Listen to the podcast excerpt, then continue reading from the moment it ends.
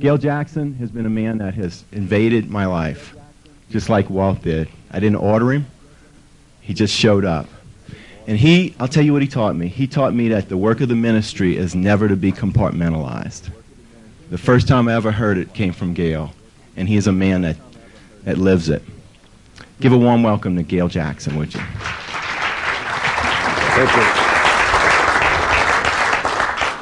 you. It's uh, very nice to be back with you again this year, as I was not with you last year. And a number of you knew that last year I was going into surgery for prostate cancer. And um, I really appreciate the prayers that I knew emanated from this seminar. I know a lot of you guys prayed, and I want to thank you very, very deeply for that. My wife and I both thank you. In my prayer manual is I have an email I sent out to the guys on the night before the surgery. And I uh, found it about three or four months later. I lost it and I found it three or four months later. And it's one of those nice little things that God just lets you discover every now and then. I picked up and read it, and everything I asked, God answered. And I'm a completely healed guy, and I thank you very, very much for that. Now, some of you have asked me about the treatment, and I don't want to go into my lengthy discussion on prostate cancer. I'm not sure it's appropriate here. But I would like to note a couple of things. And one of them is that they, one way they do treat you is they treat you with a female hormone. They do that to inhibit the testosterone, which is one of the major things that aggravates your cancer. So they shoot you full of female hormones. And uh, the doctor gave me the shot because we were not going to do the surgery for a couple of months. Uh, about a week later, I was at my office working very early one morning, and I broke into a cold sweat. I did not understand why, and about within a minute, I said the heat must have gone on or something. A minute, it was gone. Later on in the day, about uh, about three or four hours later, I broke into it. and Went on all day, and I went home and I asked my wife about it, and she said, "Praise God, you know what menopause is now, and you understand the hot flash." So I went to my doctor and I said, uh, I'm having these symptoms. And he said, Yeah, that's what you're doing. You're flashing. And he says, Are you having any other symptoms? And I said, Only the enormous urge to go shopping at 3 p.m. in the afternoon. it's only two things that are out there.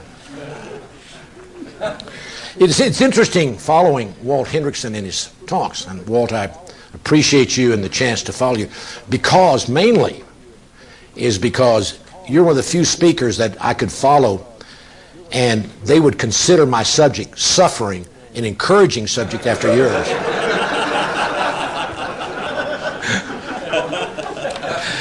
it's really not bad following Walt. You just can almost speak on anything.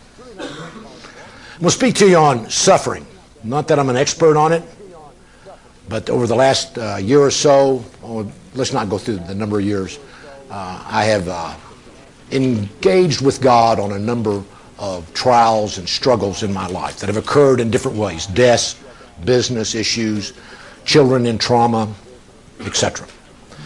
And so I began to really search the scriptures out to understand what was going on because I was really wondering, Stan, trying to understand, God, what do you have on your mind? What's, what's going on? What is Gayle to extract out of this? And what am I, how should I respond to these pressures? And that is what I would like to talk to you about today. The, the scripture that I really came to that was important to me, and I'm going to move around some, is that I really found as I begin to explore Exodus, the first 26 months, which takes the Israelites out of Egypt around to Kadesh Barnea. I begin to really see God work in their life and begin to prepare them for the great opportunity of the promised land. And I begin to study it and try to understand what is I'm to learn from that. And so what I want to talk about, this is a talk that I gave um, two or three months ago, and it's about a four hour talk, and I just distilled some things out for our interest today. Now, I only want to talk on a study of what God's part was in the journey in the Exodus. Okay? Next chart.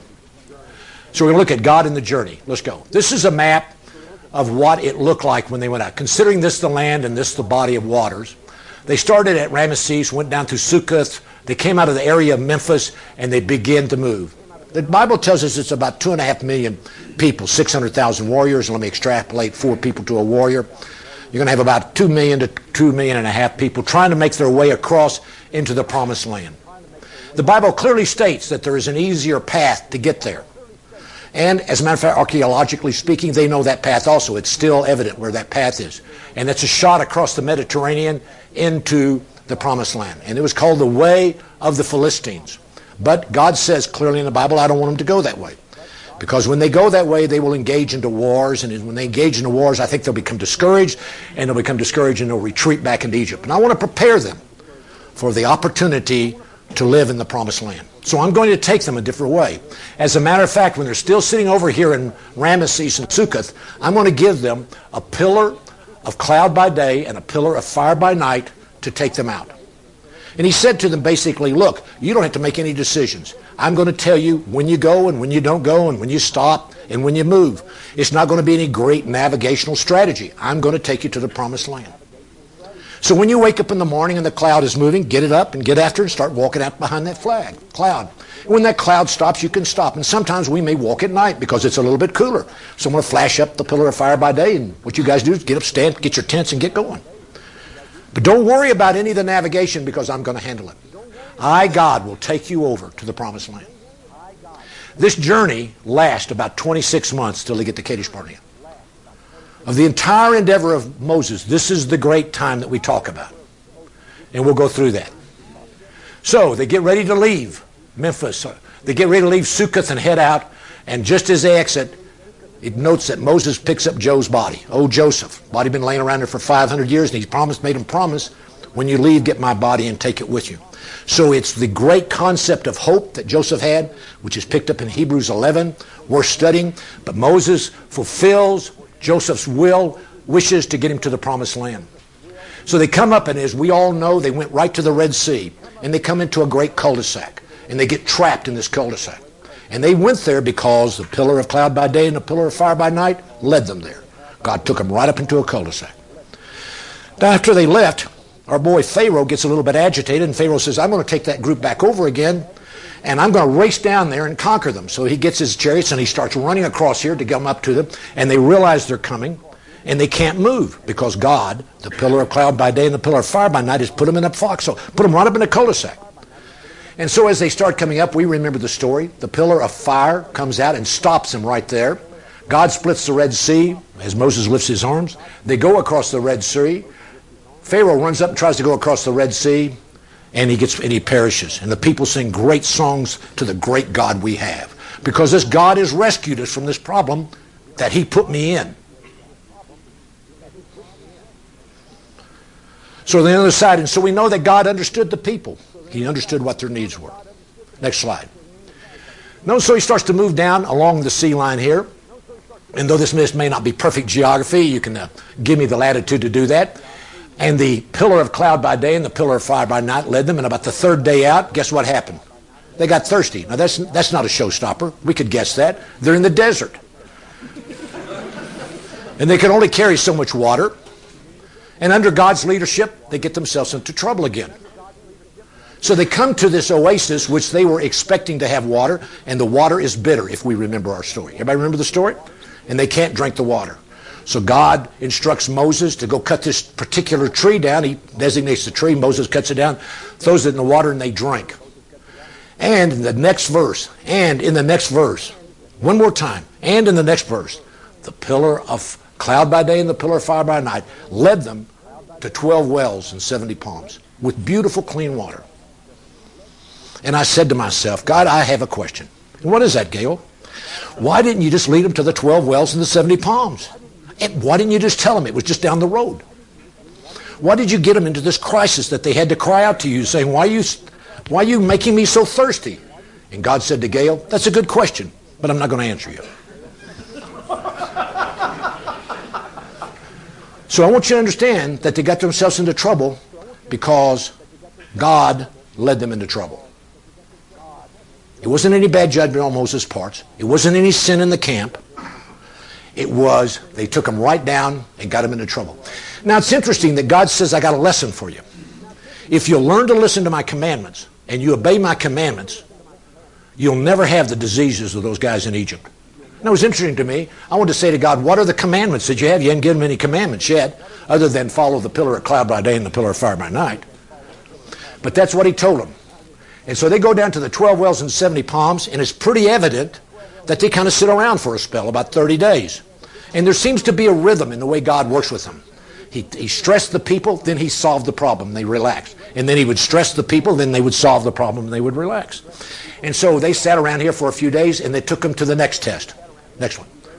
That was test number three. The pillar of cloud by day and the pillar of fire by night continues to lead them. And they can now leave the oasis and they go down the road a little bit. And guess what? They become hungry. 45 days out. This is what the Bible tells us.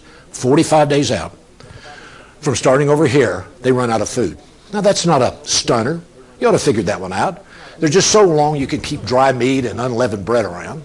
And there's so much you could just store up. So they ran out of food. And they got hungry. And they cried out to God and said, Why did you take us into the desert that we should die? Why did you lead us into this problem? And God said, Understand the problem. I'll tell you what I'm going to do. I'm going to give you manna and quail. Manna in the morning, quail in the evening. You're going to eat the king's meal. And I'm going to feed you guys like you've never been fed. Every day you wake up, you go out, the manna's going to be on the ground. Do you know what the word manna means? What is it? They went out and looked at they said, they said, What is it? And that's what it was named from then on, manna. And so they ate that. And they ate the manna until they went the full 40 year route, came back around, and went into the promised land. God kept dishing a manna out to them. And apparently also the quail, though it's not talked about a lot in the Bible. But I want you to understand that the pillar of cloud by day and the pillar of fire by night led them into the problem. It was not bad judgment. It was not sin on their camp. It was not anything they had done wrong. God created the problem and put them in it. God solved the problem. Are we together? Now he told them, obey. I'm going to give you one command. He says it's not going to be really tricky. Here's the command. Take a single portion every day excepting on the sixth day and take a double portion. Now this is not complicated, but of course they disobeyed it. It's really interesting just how we deal with the commands of God. They're not highly complicated, but we will choose time and time again to disobey them and ask Him, why in the world are you ticked off, God? So they're out here 45 days, and the pillar of cloud by day and the pillar of fire begins to move again, so they go to the fourth test. In the fourth test, they get thirsty again. They run out of water. Once again, this is not a surprise. This time they don't have an oasis. Moses strikes the rock, the water comes from the rock. And God is showing them that even in the issue where you have so many physical needs, I'm going to show you a great spiritual solution because this is the rock that is used later to the, the fourth, the uh, prophecy of Jesus coming. And so he even starts teaching them spiritual lessons in the process of answering their needs. And he gives them a future to a coming hope. And remember, they got there because the pillar of cloud by day and the pillar by fire by night took them there. Next one. And so they go further, and they, for some reason, curl back up, and I don't understand why. That, I'm not even sure my map is accurate, but that's what the map showed.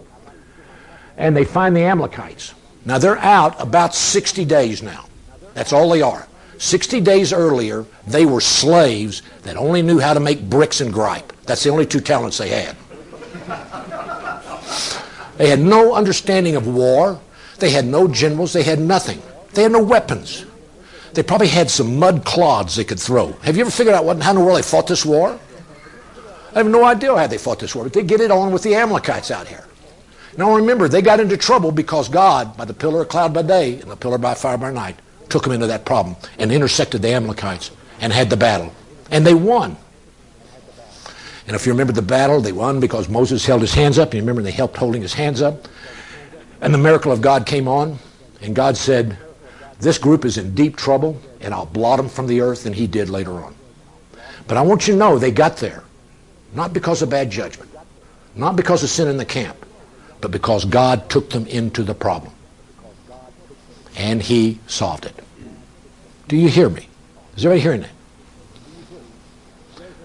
So the pillar of cloud by day and the pillar of fire by night gets to start moving, and they come to the sixth test. In the sixth test, they come to Sinai. And there is no way I can do justice at Sinai because it's a lengthy discussion. I only want to take one event at Sinai. I don't want to talk about Moses and the miracles and stuff. Excuse me, and the tablets. I want to talk about the time God called Israel to come to the mountain to be with him. Do you remember the occasion? And he asked them, You can come on up the mountain and be with me. And the people turned him down because the people were afraid of him.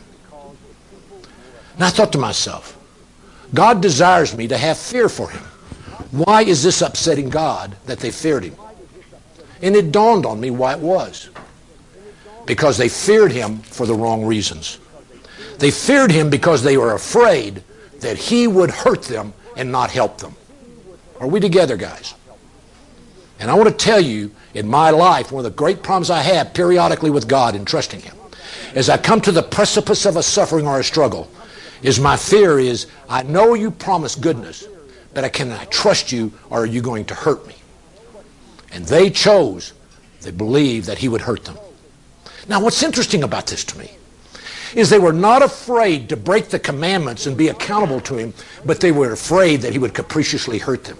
They were not afraid to turn against him and form an idol at the same place and spit in his eye, but they were afraid to accept his invitation to come and be intimate with him. Boy, and I got to tell you, that's made me stop and think. They got into this issue because God invited them into the issue, and they turned him down. They got there because the pillar of cloud by day and the pillar by fire by night took them there. Next.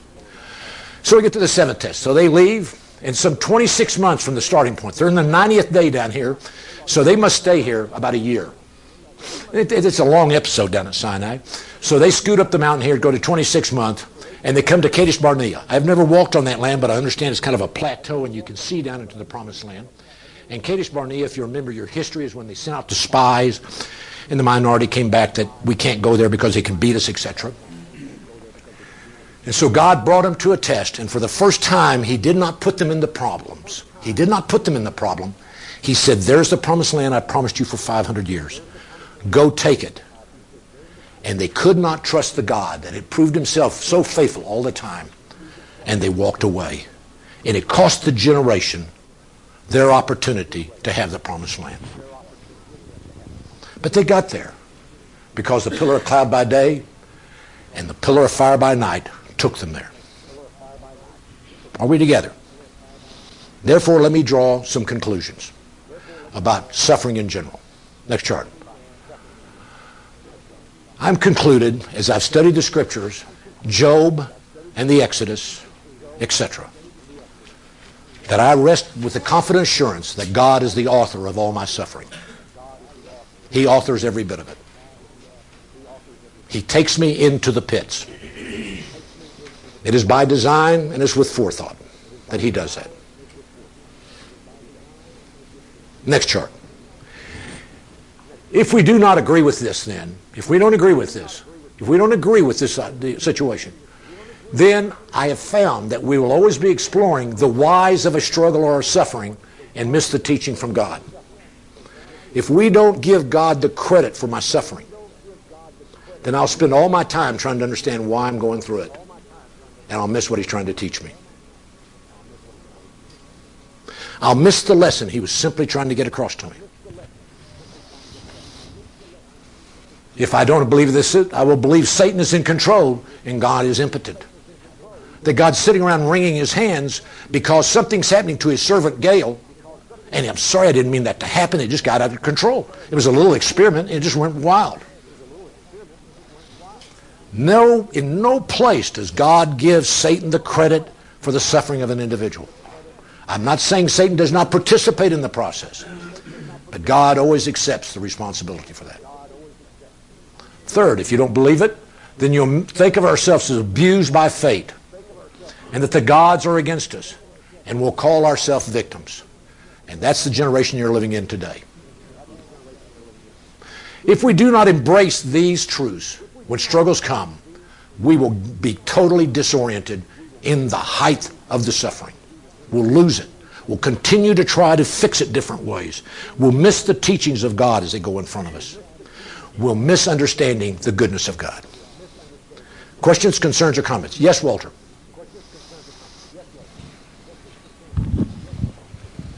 Can I conclude from A that when I go through a struggle or a time of testing or tribulation in my life, that there is a lesson that if I listen carefully, I will get?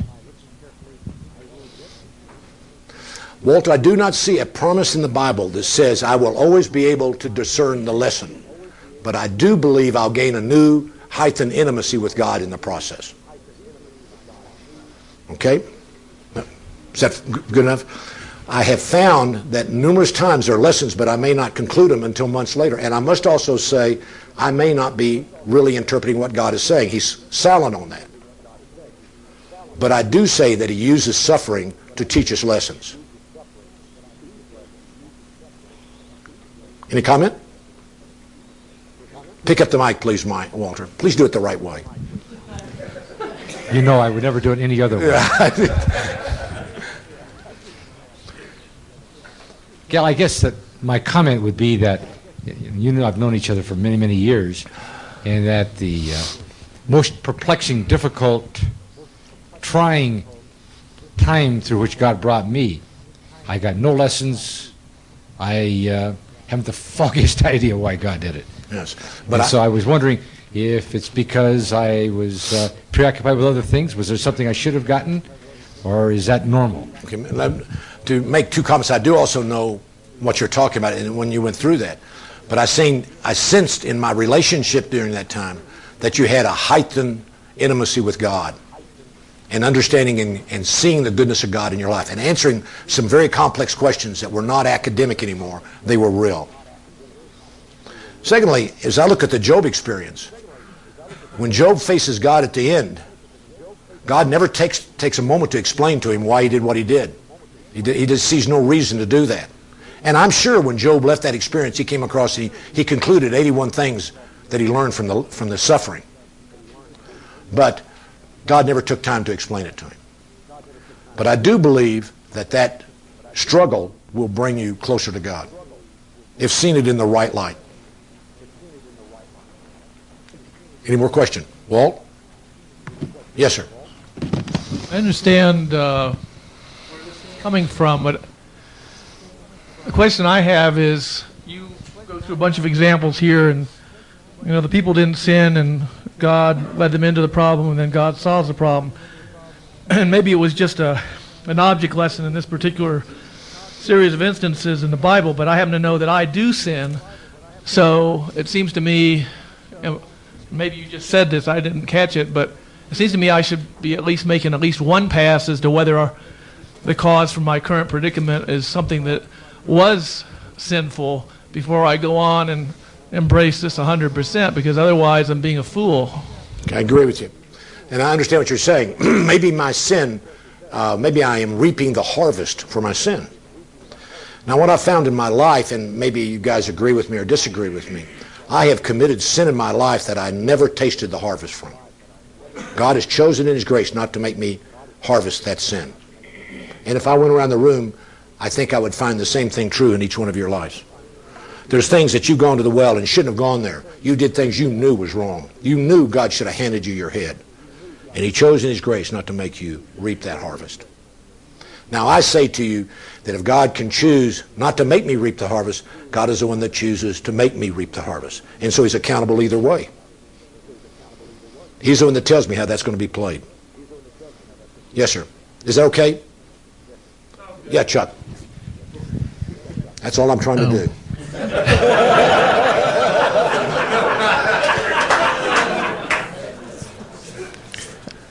Gayle, on item B there, I mean, I, I would agree with you that, that that's uh, probably true if we don't believe it, but would, would you say that sometimes Satan does things to us and it's God's permissive will versus his causative will?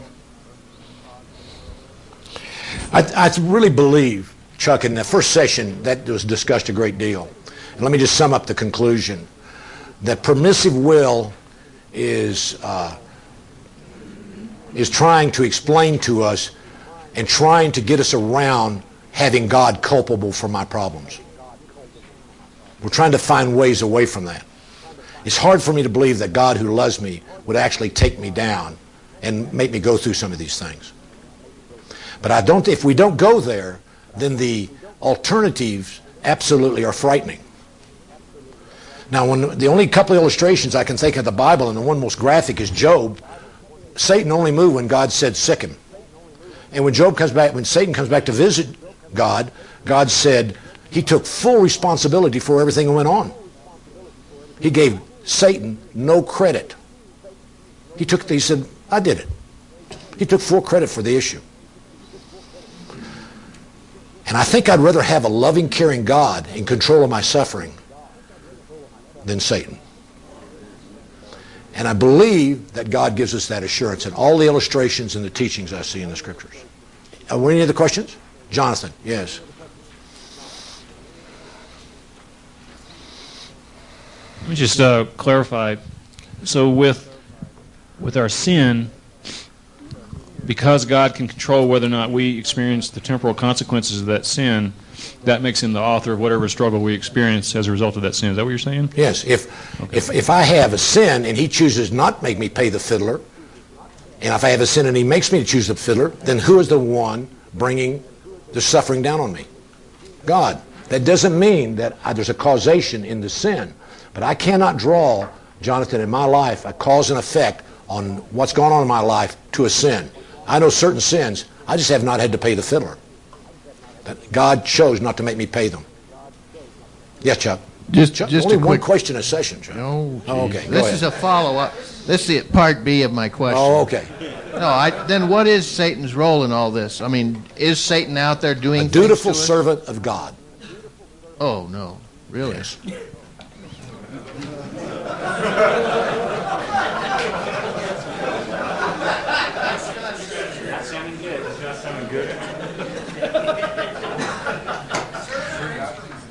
Yes, sir. Is this part B? Part B. All right. I mean, in my mind, this all makes perfect sense. It goes sort of in lockstep with what I was hearing Bob Foster suggest yesterday evening, and that is since God is truly loving, He's only interested in the long haul, which is what our what my eternal soul is going to be ending up doing. He doesn't give a hoot about this temporal stuff. This is like just the anteroom. Is this is correct? spring training. Right. Okay. Thanks. This is spring training, and in the few days I've played in my lackluster athletic career, I never enjoyed spring training. Next chart. But if we do agree with this truth, then biblically the word biblical rest. Does everybody understand what biblical rest is? We're going to go into it in the next set of charts. Excluding the Gowan family and their Bible study, we can exclude them totally out of the deal. I'm not interested in you, Lon. Be quiet. We rest in the truth that God is in control and has my best interest at heart. And in the deepest pits that Walt went through, in the deepest pits I've gone through, which is not measuring what he went through, as I have friends that are suffering cancer and dying, as I have people that have gone bankrupt, the ultimate truth they hold on to is that God is in control and have my best interest at heart. And He's the one that brought me here, and He is the one that will determine how it works out.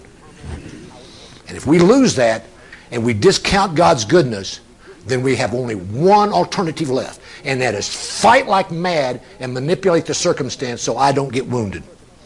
And the minute I get into that kind of position, then you all my commands become negotiable. Because winning becomes the issue. Because God made me to be totally committed to my best interest. He made me that way. And he said to me, self-interest is okay. That's not a sin.